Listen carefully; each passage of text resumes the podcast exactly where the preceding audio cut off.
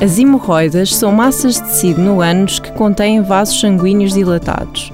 Podem surgir em consequência de um esforço repetido para evacuar, gravidez, diarreia frequente e obesidade.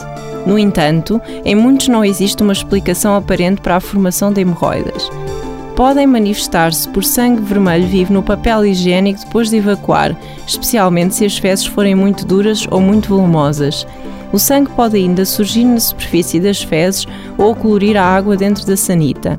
Pode também observar-se uma massa macia, semelhante a uma uva, a sair do ânus e que pode produzir muco.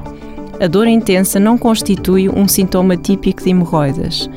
O agravamento das hemorroidas é geralmente de curta duração e a maior parte dos sintomas desaparecem ao fim de alguns dias.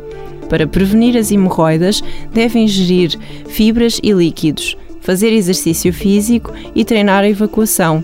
Existem vários tratamentos disponíveis, incluindo a cirurgia. Para mais informações, consulte a página do Facebook do programa Harvard Medical School Portugal.